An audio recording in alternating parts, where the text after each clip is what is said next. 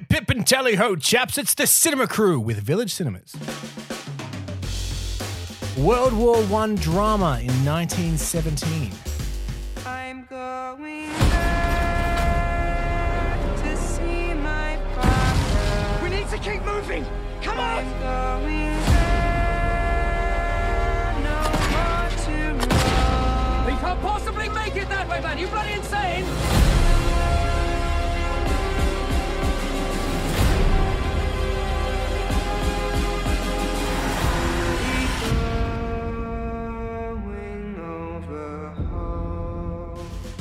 Family fun and secret agents in My Spy. Just not that good with people. But there is one thing I'm good at.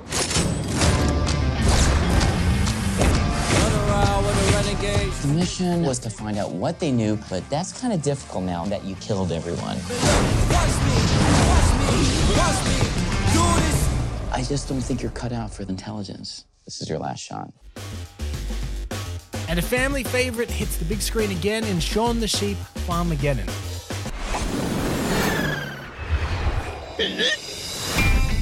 Shaun's back. But there's a new arrival in town Lula. who's a little alien. That's this week on the Cinema Crew. Hello and welcome to the Cinema Crew, the podcast that talks new movies every week. My name is Michael Campbell, but you can call me Cambo. And joining me, as always, is Vari McIntyre Hiya. and Dan Miranda. Hello. Now, your chance to win a gold class double pass coming up just a little later on, but first. You have a brother in the 2nd Battalion. Yes, sir. They're walking into a trap. Your orders are to deliver a message calling off tomorrow morning's attack. If you fail, it will be a massacre. Let's talk about this for a minute. Why? We've got orders to cross here. That is the German front line.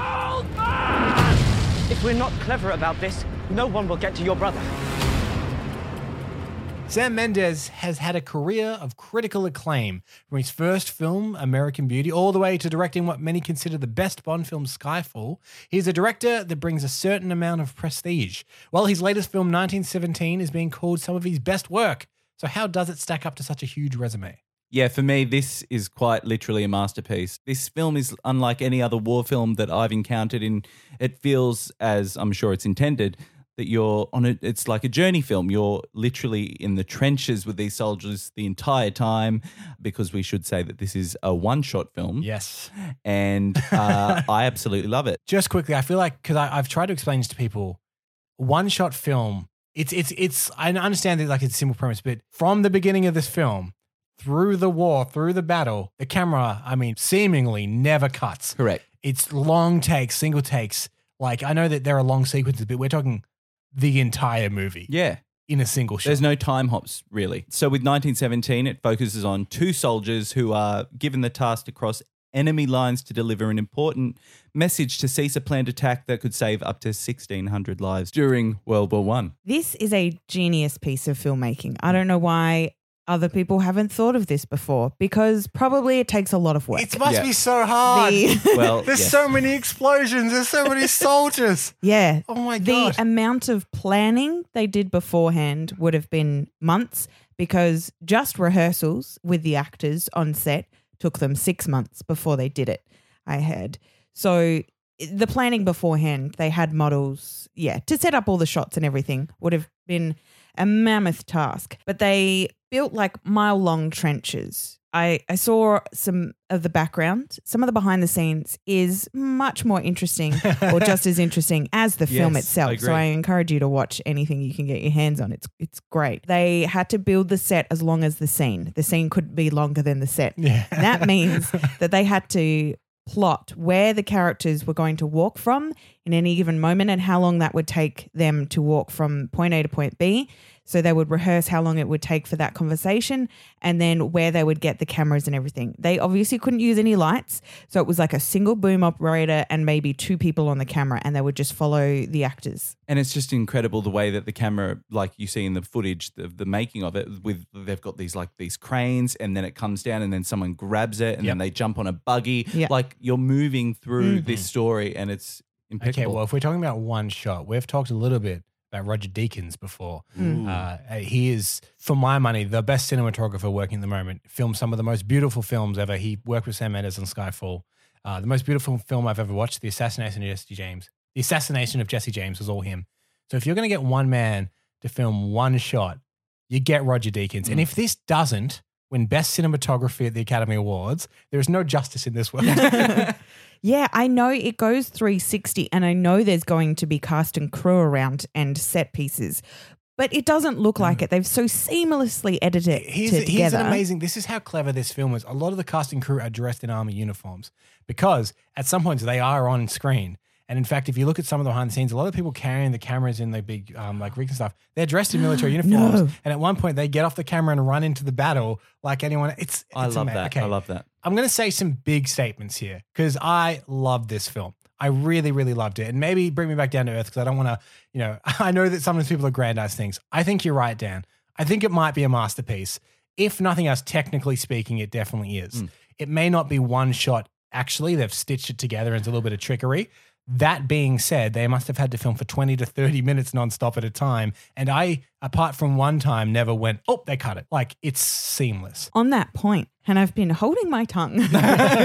and yes, this is a masterpiece and everything else about it is great. But my one issue with this is that, and everybody keeps saying this is a one shot film. It is not, it's two shots. and that's not a spoiler to say. Right in the middle of the film, there is a very clear cut. Cut, yeah. Some time passes, it goes black, they change camera am- angles and start again. How are they loading this as one shot? It's two shots. Come on. And grand statement number two this is the best film Sam Mendes has ever directed by far. And I know he directs some brilliant films, but this is the best one he's ever made. I think it's the best war film since uh, Saving Private Ryan. I think it's the best film he's ever made, and I think it might be a masterpiece. So I really like this film. So, putting aside that it's two shots, um, the way that they've done the filming, as we've described, serves to get you really in the characters' boots. We are in the trenches, in the mud. You only see what's in the character's immediate environment, so you feel trapped and really engaged. There's no moments of relief or respite. Honestly, the whole film is just go, go, go because Yeah. they only have like eight hours to hmm. cross this territory that they can only go very slowly in, and around every corner is a new threat. And I didn't feel at the beginning very engaged with the characters, and I think that's purposeful because you don't know who they are, and it just starts. Mm-hmm. They get It- up, yeah, it does, start yeah. walking, and kind of never stop, stop. You're yeah. there. So you you learn who they are and get uh, emotionally invested in them as the film goes on. But I read a review from someone who was a war veteran. He said that it was very faithfully and realistically portrayed the action, the suspense, the characters' emotions and reactions. So it's really good to hear from someone in who's been through something similar to say that about a film that it's very realistic. Yeah, I think what you say, Vari, about it being unsettling is something that I certainly felt from the moment they left the trench at the start of Mm. the film. And you're, you're seeing corpses of people and, Mm. and animals. And I really like the parallel that you had with, or that they made with rats, because like there's a lot of rats and they play an, un- Yeah. an unusual sort of a metaphor of the soldiers in this movie and even helped drive the story forward in some moments. Yeah, that, that's very true. And I think, like, to your point about the way that the one shot works is even if your mind hasn't necessarily consciously picked up that it hasn't cut, something is unnerving about it. And you're like, why isn't this cutting? Mm. What is happening? What is going to come? And like, my heart in certain scenes just absolutely pounding. Like, I, I think it's, it, it's a really brilliant way to show the like immediacy of what they need to do Yeah. because you know in your mind this must have been so difficult and something must have gone wrong. So the whole time you're like, what's going to go wrong? When's it going to cut? When's it going to cut? And it doesn't, and it never lets up. And I thought that's such a brilliant way to do it. Yep. We should also talk a little bit about the cast. So uh, the the two leads are, are lesser known. George McKay, some people might know from uh, 11 22 64. I think that was the title of the Stephen King thing. Or he's coming, is in the upcoming Ned Kelly movie. Uh, but they're Captain Fantastic. Captain Fantastic as well with uh, Viggo Mortensen. He's not super well known, but he's kind of up and coming. But there are Mm. huge movie stars in this film for about a minute each. Dean Charles Chapman, who's the other um, guy, the the two main guys there, and he plays Tommen in Game of Thrones. oh, is it really? Yeah, That's why I recognize him. The yeah, but he's got dark hair in this one. Yeah, yeah, yeah. You've got some real big heavy hitters. You got Hmm. like uh, Colin Firth, Benedict Cumberbatch, Andrew Scott. Everyone's in love with after Fleabag is a real standout as a as a grumpy trench general. And Richard Madden. Just quickly on Richard Madden. Yes. He's in the film for about two minutes. And what a performance. Oh. In two single minutes, he gives a amazing, heartbreaking, layered performance. It's it's pretty incredible the stuff that he manages to do. And I had someone point out, they said, Do you think it was a little bit distracting because they're kind of people you don't really know, and then you get big movie stars? Does it take you out? I kind of think it serves as because they're big movie stars and they all play people of authority as well. Mm. They kind of lend this, like, you're like, oh, it's Colin Firth. So they've got that Yeah, familiarity. got so I think almost it kind of works to be like, well, okay, it's Colin. You need to listen to what he's saying. That's He's exactly a big how I star. thought. Mm. Yeah. Because it is that when the characters get to them, they're like, there's someone important. And you're Yeah. like, oh, I know them. Yeah. Yeah, Oh, it's Benedict yeah. Cumberbatch. He is important. Yeah. It is Benadryl Cabbage Patch. so, I mean, we've praised this film a little bit. I think it's safe to say that we all really enjoyed it. But who do you think should see 1917? If you aren't a fan of wartime films, I encourage you to bite the bullet, so to speak, and and see this film. It's it's a journey, an adventure movie within the constraints of a war that has so many so many beautiful things to look at that I suggest will surprise and of course entertain. I know it's been getting a lot of comparisons to Saving Private Ryan, but it more reminded me of something like War Horse or mm-hmm. Dunkirk or Journey's End, which we reviewed about this time last year, I think. Those British war films. And if you just want to see a piece of cinematic beauty and then watch the behind the scenes of how they actually mm. managed it, because it's amazing. Also, still in cinemas, Spies in Disguise. Will Smith is a pigeon. you did not mishear that. Little Women The classic story for a new generation. and The Gentlemen. A Guy Ritchie stylish crime caper. Yes, you can hear about all of those films and, in fact, everything that's in cinemas right now in our back catalogue, which you can access from whichever podcast app you like.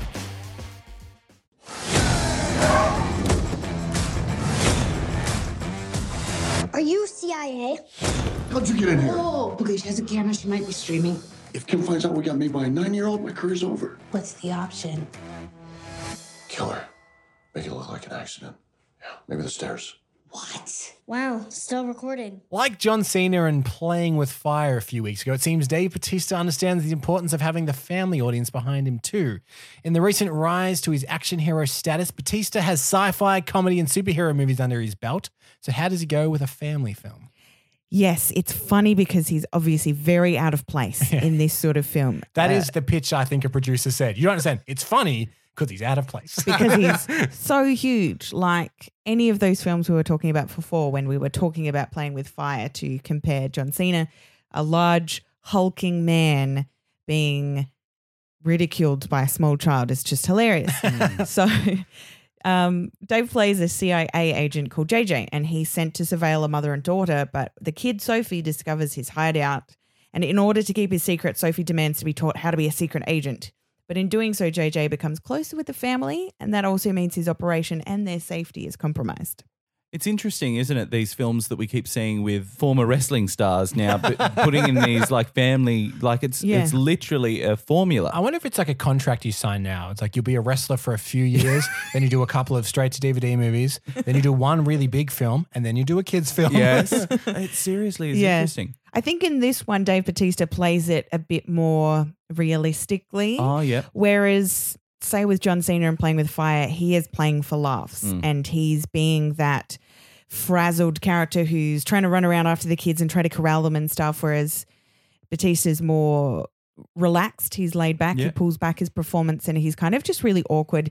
Kind of like the character he plays in Guardians of the Galaxy, which is a bit on the autism scale, Mm-hmm. and he doesn't really know social interactions. So that's what where the humor comes into it. So we talked about child performance back when we talked about Jojo Rabbit and how that child performer was like a kind of little a little movie star in the making.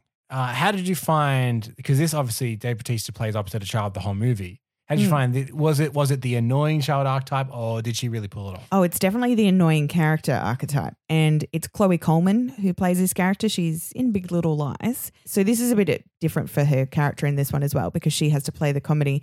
But yeah, it, it wasn't a, a great performance. Mm. There's only for so a much you can really do, given like the material is pretty standard. Yeah, like she did a good job. She did a job really well, but it's definitely Batista that is the emotional heart of it. He kind of starts falling for the mother as well. Classic. So, yes, of course. And also a big comedic relief in Kristen Kristen Schaal. Kristen Schaal. Yeah. Yeah. She is also the CIA agent in this, and he's kind of pulled into the relationship with the family because he needs this girl to keep the secret.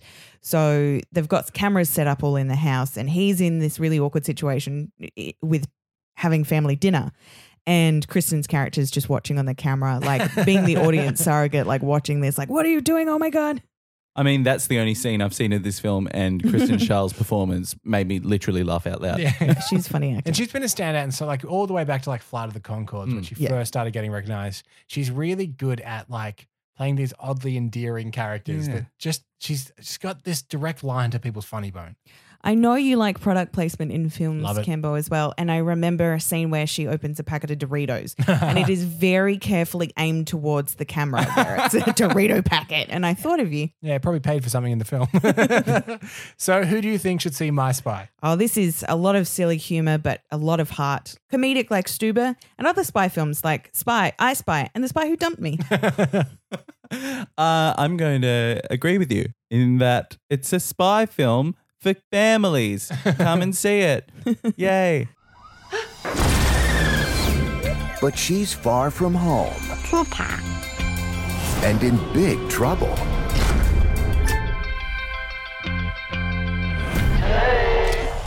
To help her get back, they'll need to outsmart the bad guys. Be prepared. Stay focused. And stick to the plan.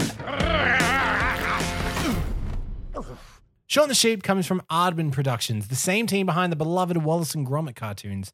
It seems that Shaun's first big screen adventure was so popular, he's come back for another. Is the claymation magic still alive in Shaun the Sheep Farmageddon? I think that the magic would still be there because I think for a film that is stop animation or st- claymation, whatever you want to call it, for a film to be made this way in the age of computer generated images, it shows that there's a lot of work going on behind the scenes before mm. they even get to it. So I would I would predict because we actually haven't seen this film that this would have a lot of good points because yeah, it's hard work. Well, they say that people that do animation, specifically hand drawn animation or stop motion animation, become really good directors because you only film exactly what you need Mm. and nothing else. And in fact, Travis Knight, who used to work for another stop motion animation company, went on to direct Bumblebee. And I think it shows because that's the best Transformers film, film out of any of the films because it's like very strict and it, it it doesn't exactly what it needs to do, nothing else. So I think animated films like this, there isn't a wasted frame No. because that takes a long time and a lot of effort to waste a frame. Yeah, I mean, I've seen like behind the scenes for films like Coraline or Paranorman, and you see like in the credits like how long it takes for a small amount of film to get Yeah. to get made. So yeah, it's it's incredible. But in this, we actually have basically an, an ET story with uh, Shaun the sheep who who lives at the Mossy Bottom Farm, and an alien crash lands there, and it's basically a story of him trying to get her home to her intergalactic planet. And because this one is sci fi based, there is a ton of sci fi references for the adults. Oh. So they might have fun trying to pick them all out because so far I've got references to Aliens, Contact, 2001, Arrival, Close Encounters, but there are more, probably double that. So I would have fun picking that out. And the kids would have fun watching the film. What's really interesting about the Shaun the Sheep, I, I would say this of the series and the movies, is that it's kind of ingenious because there's no talking. The, the sheep make these kind of almost like the Sims, like they just make little noises. but because of that, kids I find have an easier time following it because they don't have to follow what two people are saying to each other. They don't have to do any of that. Uh, and I think for that reason, you can take quite a young child to Yeah. something like this and it still works. But it also shows you need to be a very good filmmaker to communicate an entire story without dialogue. Because dialogue is almost kind of a cheat if you really think about it, because you can just convey information. So the fact that they can tell an entire story with no dialogue, just action, just uh, like physical movement and stuff like that, I think is actually a really admirable thing. Yeah. And I think it's going to be really good for hearing impaired kids or kids with a little English as well. So who do you think should see Shaun the Sheep Farmageddon? like any of their other animated styles, like Chicken Run, Wallace and Gromit, and Early Man. I love the Pirates. Um, The Pirates was yeah. underrated. So I think um, if you like that film and you're a sci-fi fan, you'll enjoy this one too. Now, for your chance to win a gold class double pass, simply head to the Village Cinemas Facebook or Instagram page, look for the Cinema Crew post, and answer the question. What is your favorite war film?